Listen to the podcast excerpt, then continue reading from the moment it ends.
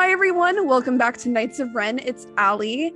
And today I am finally back to continue talking about the High Republic. Today I am joined by Andrew, and we are going to be discussing A Test of Courage by Justina Ireland. Thank you so much for joining me today, Andrew, because I literally am so behind on these books. Like, this book came out like way back in January, and I'm finally reading all the books. So, thanks so much for still being willing to talk about the early books because everyone else I asked was like, I want to talk about the brand new stuff. And I'm like, does anyone want to talk about the older books? First off, thank you very much for inviting me. I'm personally loving like stepping out of the, you know, the Skywalker saga era. yes. I loved A Test of Courage. I've loved everything from uh, the High Republic. And I, I know you're not completely caught up. yeah, not completely. I'm only halfway through uh, Rising Storm. I, am sure that you've seen on the Star Wars Twitter that um uh Rising Storm is pain. It's yes. just pain yes. over and over and over and over again. As for not being caught up, I, as somebody who's the the the new father of a four month old at this point, I get not being caught up on stuff. I just finished the Bad Batch today. We're recording on August seventeenth. The final of Bad Batch has been a thing for the finale came out last Friday, right? Yeah, yeah. So yeah, five days. and I was like three episodes behind in the first place. Just didn't get around to it. So I, yeah. I, yeah, not being able to be caught up on stuff, I get. Yeah, and it's been interesting, especially for me too, because I've been like rapid fire reading these books. Like I honestly finished Test of Courage like not too long ago because I've been reading these books like so rapid fire to try to catch up. And so it's been a wild ride and I definitely agree. I've been like so invested in all of this. I'm finally glad I'm getting to read all these books because everyone's been gushing about them for like so long and I don't read like Light of a Jedi and I was like I want to read the other One. it's like I got through the the, the, the introduction and acknowledgments part and the like world building novel, but I want to get to the stories now. Yeah, yeah. yeah. Like no, no, all, all, respect to Light of the Jedi, it's a fantastic book, yeah. but it, it, it's very much structured as a, hey, okay, so here here's the political setting, and here's the societal norms, and here's the the celestial political instead of geo whatever, you know, sort of set. You know that that's what the Light of the Jedi is meant to be. Test of mm. Courage, I think, was like the first book af- that came out after yeah. um they came out day of light of jedi right yeah some people are like oh it's can you can start with either one but i think personally it worked well because Light of the Jedi, like you said, really does set up those larger scale things. And then moving to this book, I actually, there were a lot of elements of this book that I enjoyed more just because I find that I enjoy character focused stories a lot more. And this story was a lot more, like, it's a lot more closer to a specific smaller group of characters. Like I always would say that one of the things with Light of the Jedi that I always I always struggled with was how many different perspectives it like bounced between. And so I liked having like a more condensed cast and in a more condensed place and being more condensed. Maybe that's just my opinion, but I prefer that kind of stuff. So yeah, I definitely was nice to like go from that like larger scale introduction book into this book. Yeah, for sure. It, it, in a lot of ways, you know, going from the the big main novels, like you'll find out in Rising. Like um, you said that you're about halfway through Rising Storm. Yes. Yeah. Yeah. So Rising Storm is kind of the same sort of way as the Light of the Jedi is. Yeah. It's it's such a massive tome of a book or a novel yeah. that it's. Eh, in a lot of ways, it's kind of like the comparison in between the Clone Wars and Rebels, or yeah, it, where you know one is a narrative story structured around a group of people, and then the other one is sort of an anthology about the galaxy at this point in time. yes, which yeah. both are good for different people. You know, yeah. They're both perfectly valid forms of storytelling, but yeah, Test of Courage was definitely where I actually fell in love with with the, the the High Republic. I enjoyed Light of the Jedi, but actually being able to see, you know, how these young kids at this point, uh, you know, are interacting with each other and how they're interacting with the world, and you know, dealing with the the societal expectations that they're coming out that they're facing and all the you know all the underlying themes that Justina Ireland kind of wove through this book mm-hmm. felt it felt more at home for me in the way that I absorb Star Wars. Yeah, definitely. Definitely. As I was saying earlier, for anybody who hasn't read this book for some reason yet, which honestly, if you're me, I guess you could have not read it yet. um, I guess it's just it's a really good character focused story. Like I know some people are like, "Oh, it's a junior novel, so I don't need to read it." And I'm like, "Okay, but junior novels have their own strengths and I don't know if I'm just like more more used to reading young adult and junior novels, but like I personally find these books still like really they I get really invested in them and I really enjoy them. So I'd say if that's why you have debated between reading this book or not, that should not be the reason because this book just really does a good job at like digging into characters and digging into themes that are very present in Star Wars. And so I, I just say it's a, definitely a, something you should read, whether you are used to reading middle grade or not. Like, go for it.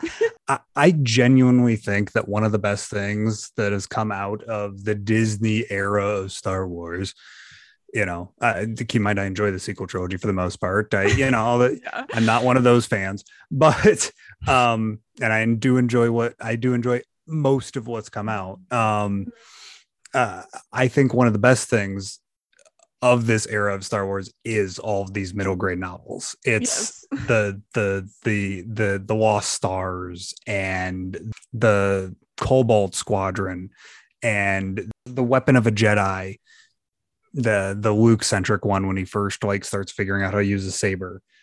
All of those books, for me at least, I think that that's like the most valuable addition to the world of Star Wars because Star Wars is made for kids. That's the joke of it is that it's meant for the 12 year olds yes. who are the people that are going to be reading middle grade novels. like that's what my daughter is going to be reading when she's 10, 11, 12, 13 years old.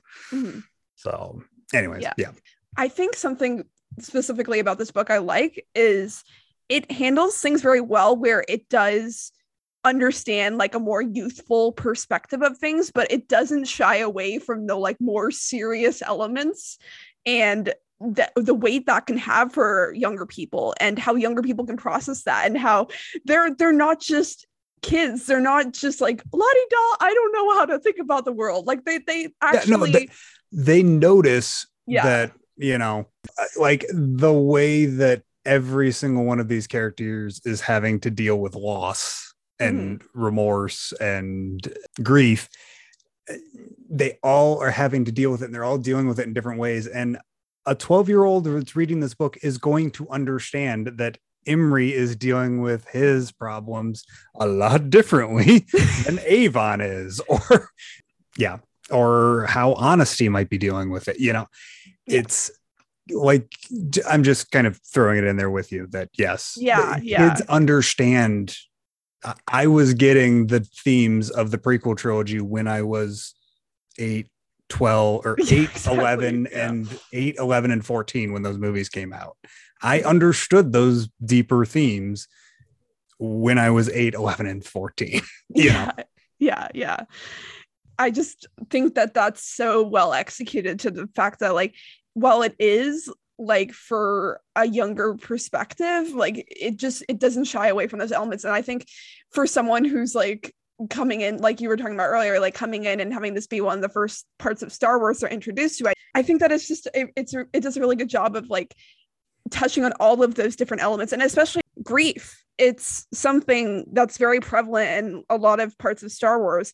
And i think touching on what you said about being in a different period too like it's it's specific in the fact that like for this time these kids not only are they kind of confused about what's happening but i guess destruction is not as familiar to them like someone who's more like been growing up in the clone wars like hera or something they've obviously had more exposure or... to war and stuff so mm-hmm. it, it was interesting i thought that was interesting in the beginning of the book how these like these kids are not only coming to terms with like what's happening but yeah. it's something that's more foreign to them and i thought that was interesting that like here are yeah. these characters who aren't used to war and destruction and everything yeah they don't they're not used to outright terrorist attacks exactly. like on cruise liner ships it's it's not a normal thing that happens and that yeah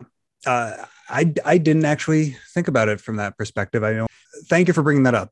I hadn't made that connection. I guess it hit me for the fact that I was like, a lot of the times we do either a see it from an older perspective or b from like we've been in this war perspective. Like i was bringing i brought up hera earlier. Like yeah. Hera a big thing every time we've seen hera recently it's been like you've been exposed to this. I don't want you to continue to be exposed to this. But here these characters are like oh wow. What is this? We've never dealt with this. And i think in terms of how they all d- differently process grief that also comes into play in that because some of these characters are how do I put this? um, they're used to growing up in a more wealthier, well protected environment. They're, like, well, I know Avon they're privileged, yeah, kidnapped at one point, but outside of that, like these characters are more gr- privileged and they're used to growing up in a very confined, protected environment. And I think that's speaking of Avon, I think that's specific like for her too, because she was kidnapped at a point. So she had had exposure to like this kind of more troubling stuff. But I think being put in this situation where it's more to an extreme level. And I think that's also why I found her to be such a glue for the group because she mm. had had exposure previously to more harder things and just because of her natural ability to be more we can get through this guy's attitude so yeah she definitely she, she has that uh, i apologize i'm cross-pollinating fandoms uh, but um i've been watching a lot of uh, one piece the the anime uh, slash manga piratey thing, you know, from the 2000s, and it's still going. But there's a character in there called Luffy, uh, who's like kind of the main character, and he kind of wills himself through everything. He just says, uh, "I'm gonna try it, and if it works, it works. If I do, if it doesn't work, I die, and oh well, I died doing something that I just wanted to do." yeah, and that's kind of the sort of same sort of energy that Avon has, and I love it where it's just like i this needs to happen so we're going to try and do it and if it works great. If it doesn't sad. That sucks. Yeah and going back to like the different ways they process like that's definitely more her role in that and then like i think that someone like Honesty and Imri obviously take it a lot harder because they like directly lose people and then Vernestra mm-hmm. I think is like kind of that middle ground where it's like she doesn't have the same like she she doesn't have like the same exact attitude as Avon but she definitely it impacts her in a more specific way that like hits more than it does for Avon. I don't know what I'm saying quite. No, but- no, no. I, I I think no, I see what you're coming from. Another thing is that like I I know that I personally have that sort of response to trauma, grief, whatever is I kind of shut off. Yeah. You know what I mean? Like to yeah. the way that I've dealt with it in the past and the way I still deal with it sometimes is I just shut off. I mm-hmm. shut off emotionally because I I'm just kind of in survival mode and just keep on going to work without calling in sick and you know losing my job yeah. from that, you know, whatever. Um it's the same I think that that's sort of how Avon responds and Vernestra kind of does a little bit of a a more healthy version of that where it's yeah. like I need to deal with these emotions. I will deal with these emotions eventually once I get out of crisis mode and I finish dealing with the problem that is at hand, like, you know, the acid rain. And I think that's definitely like a good way, like, of all the perspectives, it's a good way to acknowledge it because, like, it's fair to be like, okay, I need to focus more on this, but it's also good to like acknowledge like yes at some point i'm probably going to have to process these emotions and like work through things more and that's yeah. why when when she is faced with how her how her group is dealing with it like especially when it comes to Imri like she has to more directly face like how it's impacting people and what has actually happened and like and that's and I like the way that she so immediately comes to be that helping force for everyone. Like they all help each other at some point, but I really liked how when we specifically talk talk about Vernestra and Imri's relationship, just the way that she was there for him in that moment, and then in the end, she still takes him as her Padawan. Like she's still mm-hmm. willing to continue to be there for him even after seeing him tap into those more darker sides of things. And because I think she does have that understanding of it, like where it's like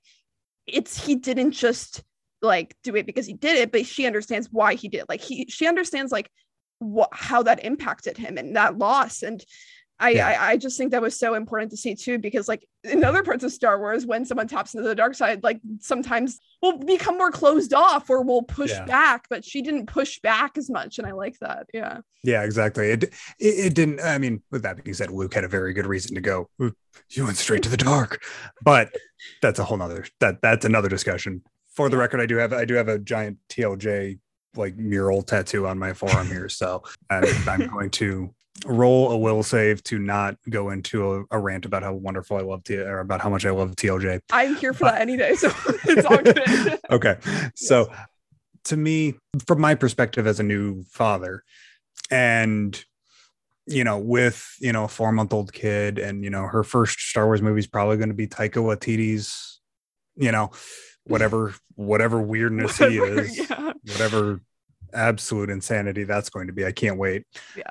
Um, I- I'm always watching all these stories now as like, okay, how is my three year old or my five year old or my 10 year old going to absorb this information?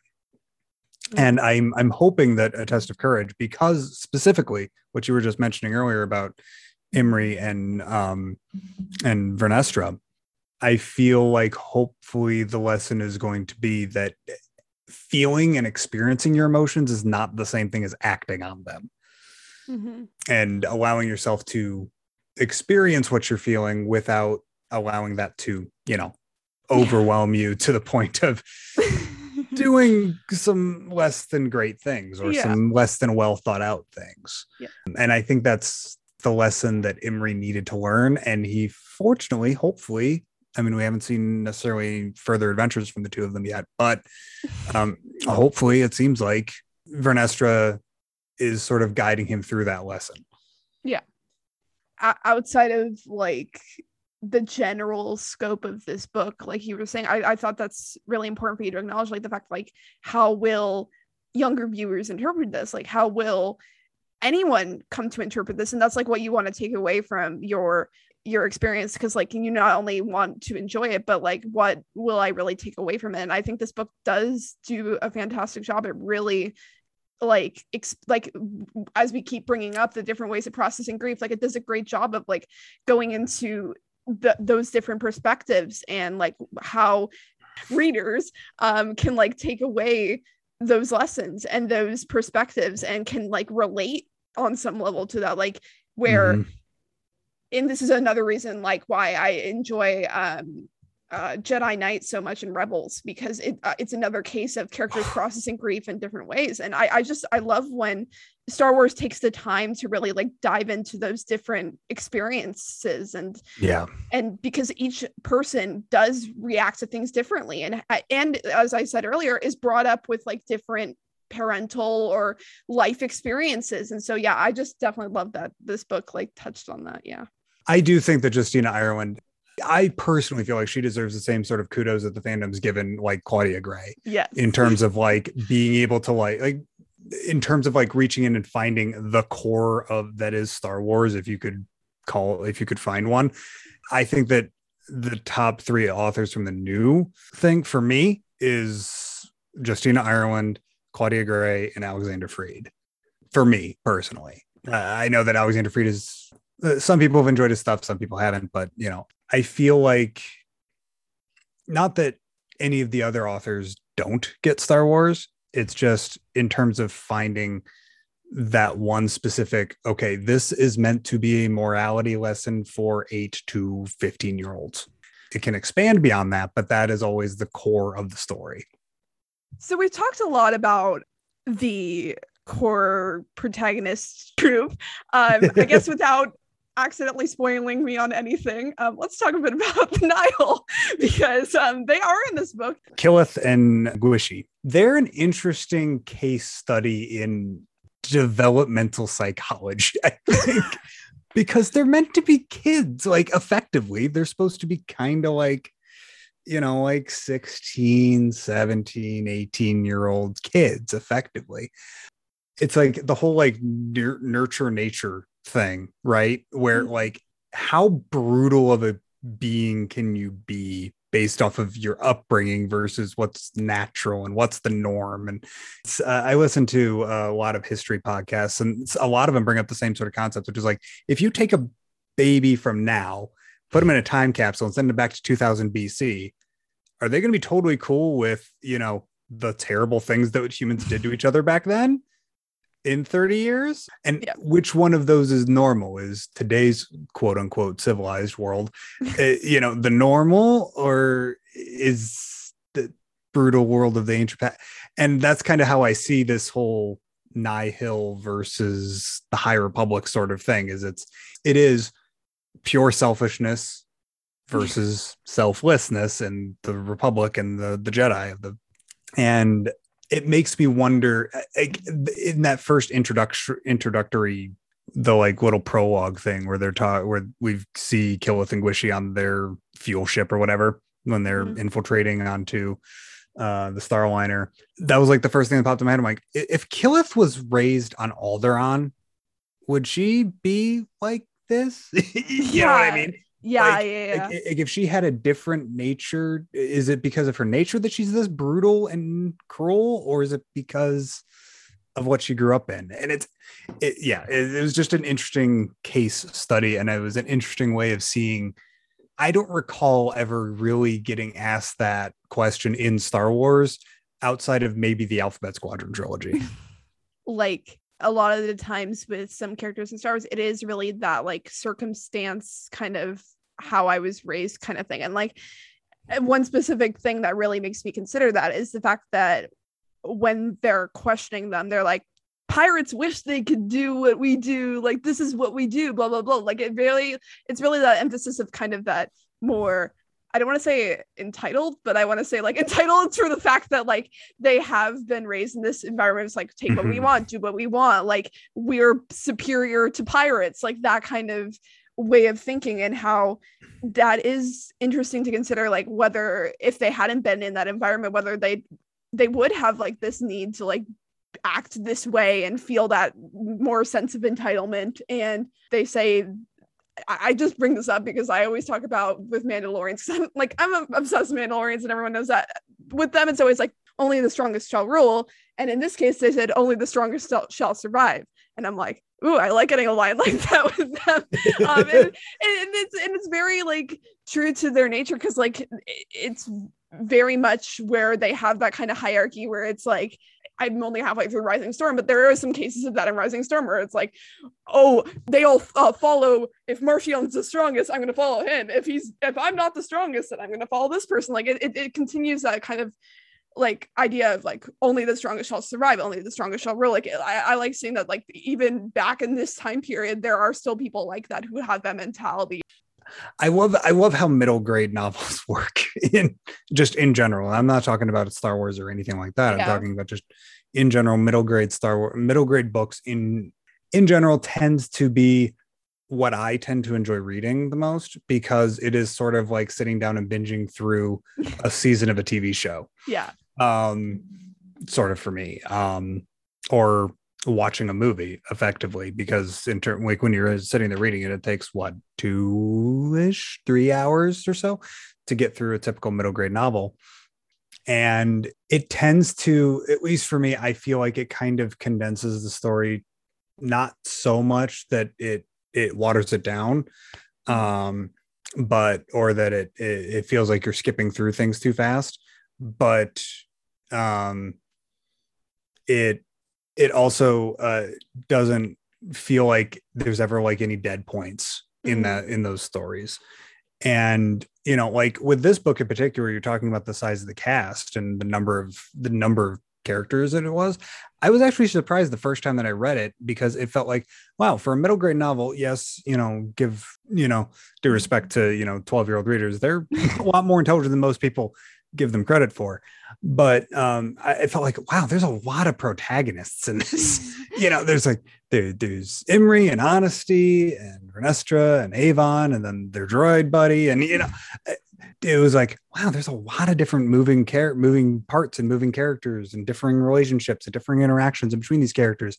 But I think I'm not sure if it was just Justina Ireland's intent but it for me it felt like uh, Justina Ireland was giving okay here's the scenario of Mhm. you're survivors of a shipwreck now here's one person dealing with or d- dealing with this stressful situation this way and here's another person and here's another person here's another Mhm. person and it kind of allows each reader to kind of find one person to glom onto and identify mm-hmm. with.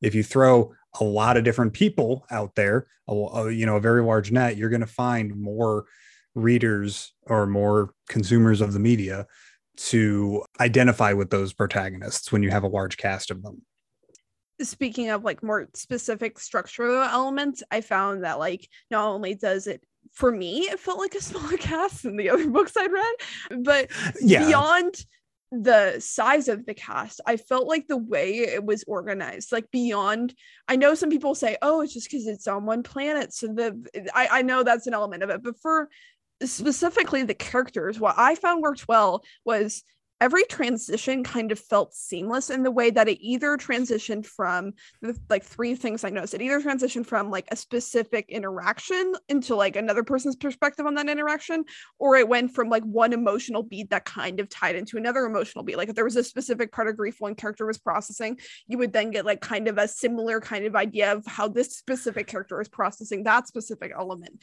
Like yeah, you jumping wouldn't... between Honesty and Imri felt very seamless in that way, where they're both mm-hmm. kind of mm-hmm. processing a specific loss and but they still have their own ways of processing it. And then the third element i found a more like specific way of going between because they are going through this like similar experience together i guess it made that perspective switching just feel more natural in the way that it's like here we are all experiencing this thing at once but we can still jump between the different perspectives of how we're experiencing that so yeah it felt it worked for me in that way i guess i i'm right there with you because like if you would have been going from like avon to imri when it comes to dealing with grief, it would have been completely jarring. But Justina Ireland took the time to, you know, kind of it, it, sort of felt a little bit like an like an emotional waveform. You know what I mean? Like when you're yeah. editing an audio thing, you know, it's not like you're getting hard spikes up and down. It's just a, a gradual rise and then a gradual fall and a gradual rise and a gradual fall. Mm-hmm. And it, it it worked out. So you said you had some more thoughts on Vernestra. Yeah the amount of identification I did with Vernestra as a, as a person, because I mean, a little bit of background. I'm 31, but I was the oldest of uh, five kids, and by quite a few years. The second oldest was seven years younger than me, and then the youngest is like almost 16 years younger than me. The amount of feelings of responsibility and the fact that I was in a lot of ways sort of a third parent to my other siblings and that that need to constantly be on and be the leader and be I need to be the I need to be the fence post and I need to be the one with the plan and I need to be the I need to be the support beam. I need to be the center pole of the tent. And then also the sort of imposter syndrome vibes that you get from that. Like Vernestra struggles with being the youngest Jedi Knight in a very long time you kind of get that too. You know, people say, wow, you're very responsible for, you know, when I was 22, you know, wow, you're so responsible for a 22 year old. You're, you're, really, you're only 22. And it's like, I mean, I kind of, yeah, I, I, don't actually know what I'm doing. What, how does a bank account work? You know, it, it's kind of one of those seeing Vernestra deal with that reminded me of me dealing with my late teens, early 20s yeah. in a lot of different ways being kind of thrown into a very alien situation and then having to find a way out of it not only for myself but also for a bunch of other people. I really did fall in love with Vernestra as a character. Yeah, I, I actually specifically wrote down the like paragraph where she specifically talks about how being a Jedi not only at her age but to her people about how like special that was for her people and how her family and all everyone was so grateful and kept telling her oh, it's such an honor that you get to do this like wow i'm so impressed and like and, and then there's a lot of elements of her saying she's grateful for this opportunity. I'm grateful i'm grateful i'm grateful. I it's the will of the force. I'm grateful. Like there's a lot of that. And talking about relatability i definitely think i relate on that to a level too because while I know there's people younger than me in fandom, most of the people in fandom I've honestly ended up spending my time with are people who are older than me. And what's mm-hmm. happened is it still honestly happens nowadays, but especially when I first got into podcasting and like doing all the different fandom things I did, oh wow, Allie's so young and she's doing all these things and it's so cool. And I'm here's this younger person. Look at Allie.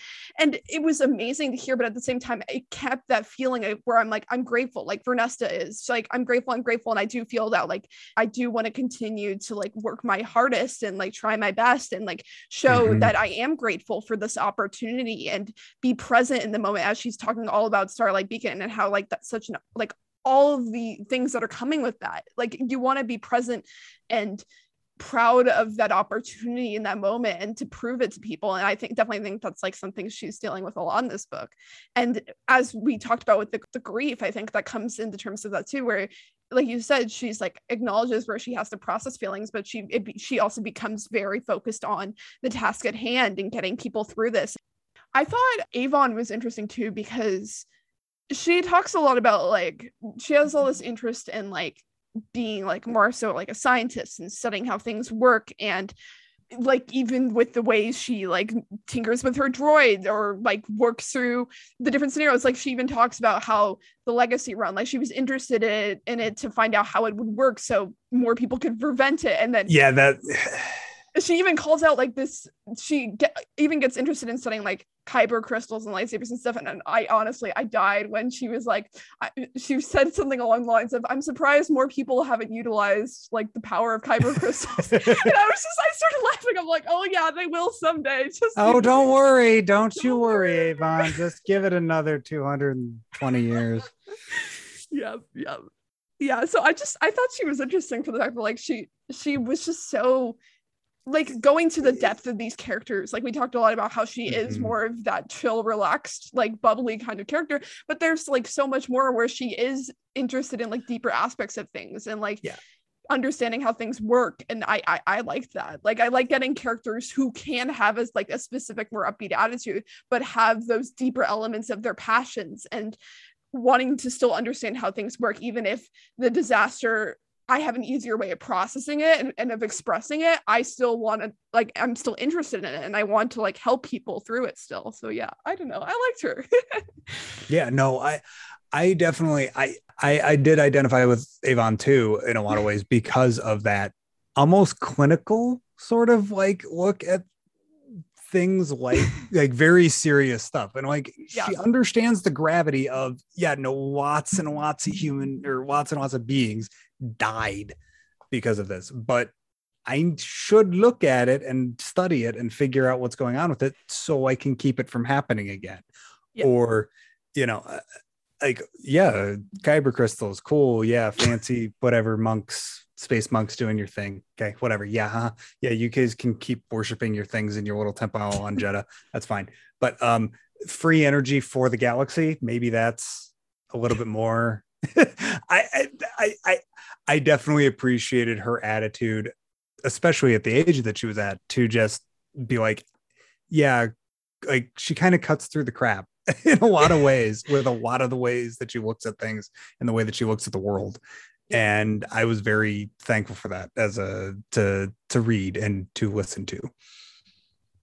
I guess the last character that we haven't really talked too much about is Imri. Uh, Imri and uh, honesty. honesty yeah.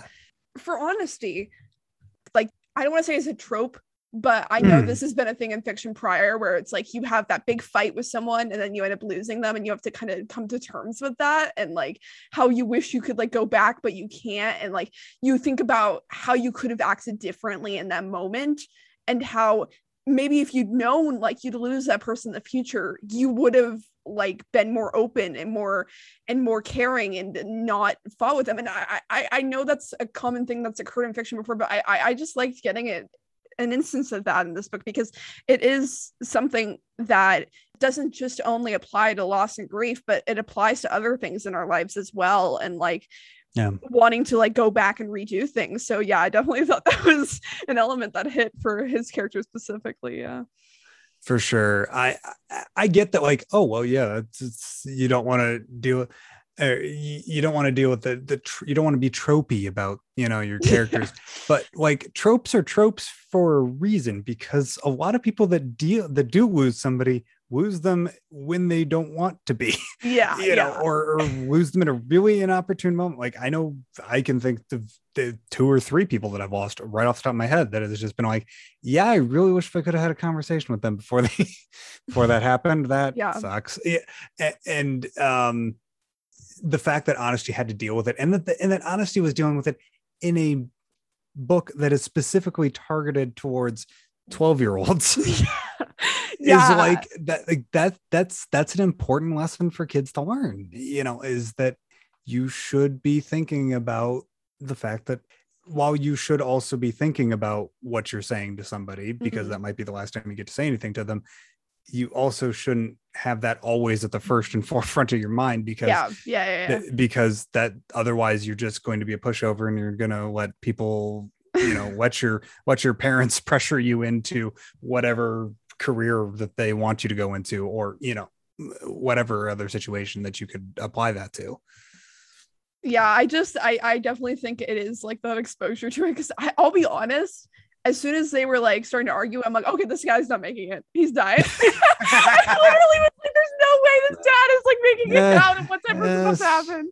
This dad's gonna die. Yeah it's just like that it's just such a thing something in fiction people deal with a lot it's like wanting to like redo that moment and like if you're fighting with someone and this disaster has been built up about to happen like that's just something you're gonna like expect to happen and i i honestly find myself comparing stuff a lot because there's going to be something in every High Republic book. I feel like at this point, just God, I'm the biggest rebel stand. I can't stop.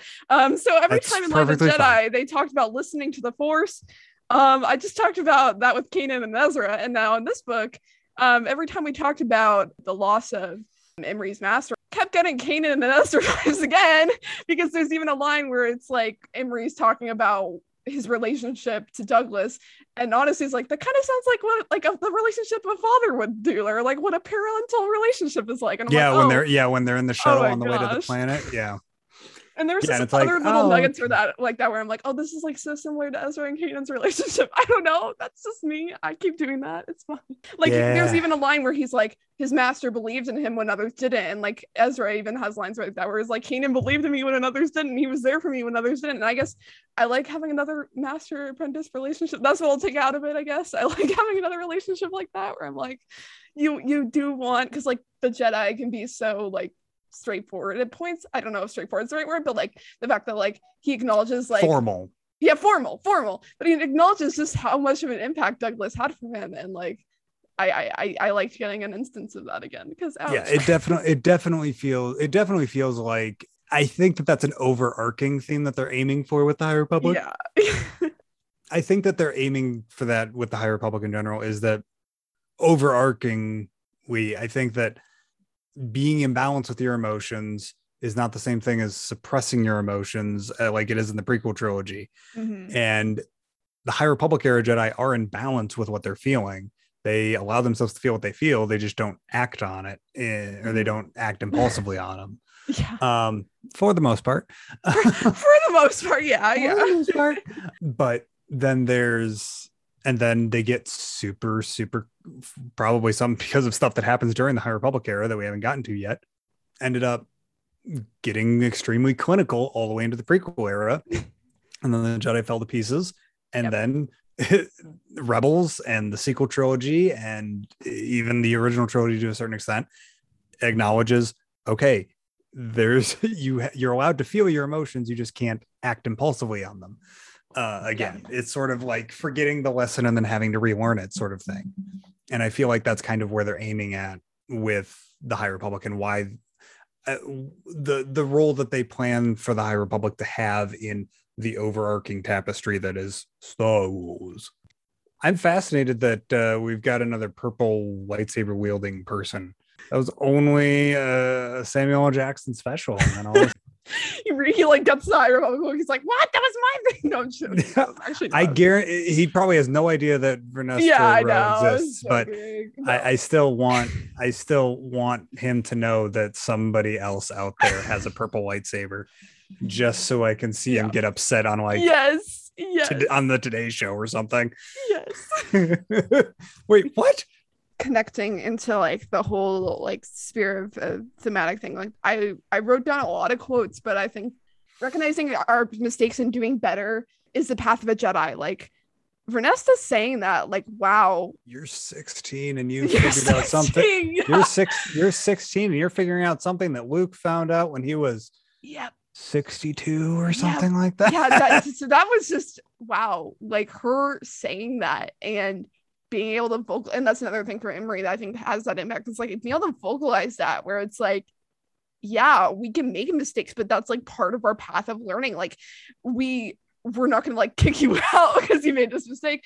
That's part of your process of learning. You're going to grow from that. And like and it, it's okay to make those mistakes. So like yeah i just oh, i'm so glad that she acknowledged that because like it's so much better than just brushing it under and being like okay i'll just train you because i want to train you because like you deserve yeah, a no, second you- chance. yeah, you- it's yeah, not like you- it's not like you just get a second chance. It's we're not ignoring this. We're acknowledging it. This was a thing that happened but we This can learn and grow from it. Yeah, so. it's a thing that happened that we will uh, that we will deal with and Yes. we'll learn from, and we are going to move forward from, as opposed to, oh, I don't know, Anakin something something sand people something something massacre dead mother. Yep, exactly. exactly. Any other thoughts about a test of courage? Other than now wanting to go and listen to it again after I listened to it last week because we were going to record last week and then thunderstorms happened. Now I listened to it also yesterday. Now I want to go listen to it again. No, I think I think I'm good. Well, thank you so much for coming on to talk about this book with me. I really enjoyed Oh, this. Thank Yeah. you for having me. I'm I was I'm I was excited to sit down and actually chit chat about Star Wars because I don't have too many people to to just go off about some you know book that you know comparatively to the general nerd fandom, not a lot of people got around to reading. Anyway, where can people find you and what you do? Um, well, when I do stuff online, it's um now just underneath my normal name. I used to do like SW ramblings or Star Wars ramblings and all that kind of stuff, but I've now shifted to just I'm just a guy online sharing his opinions because you know that's that's the internet and that's how you do things now. So just at Andrew Seiner and YouTube and Twitter and Instagram and I think TikTok. But yeah, at Andrew Seiner, pretty much anywhere. As for me, you can follow me on Twitter at Ali underscore M underscore Andrews. You can follow the podcast on Twitter at Knights of Wren, on Instagram at Knights underscore of Wren. If you'd like to support the podcast, you can do so via Patreon or Kofi. Both of those links are in the episode description below. Thank you all so much for listening, and I hope you come back next time to listen to everyone talk more Star Wars.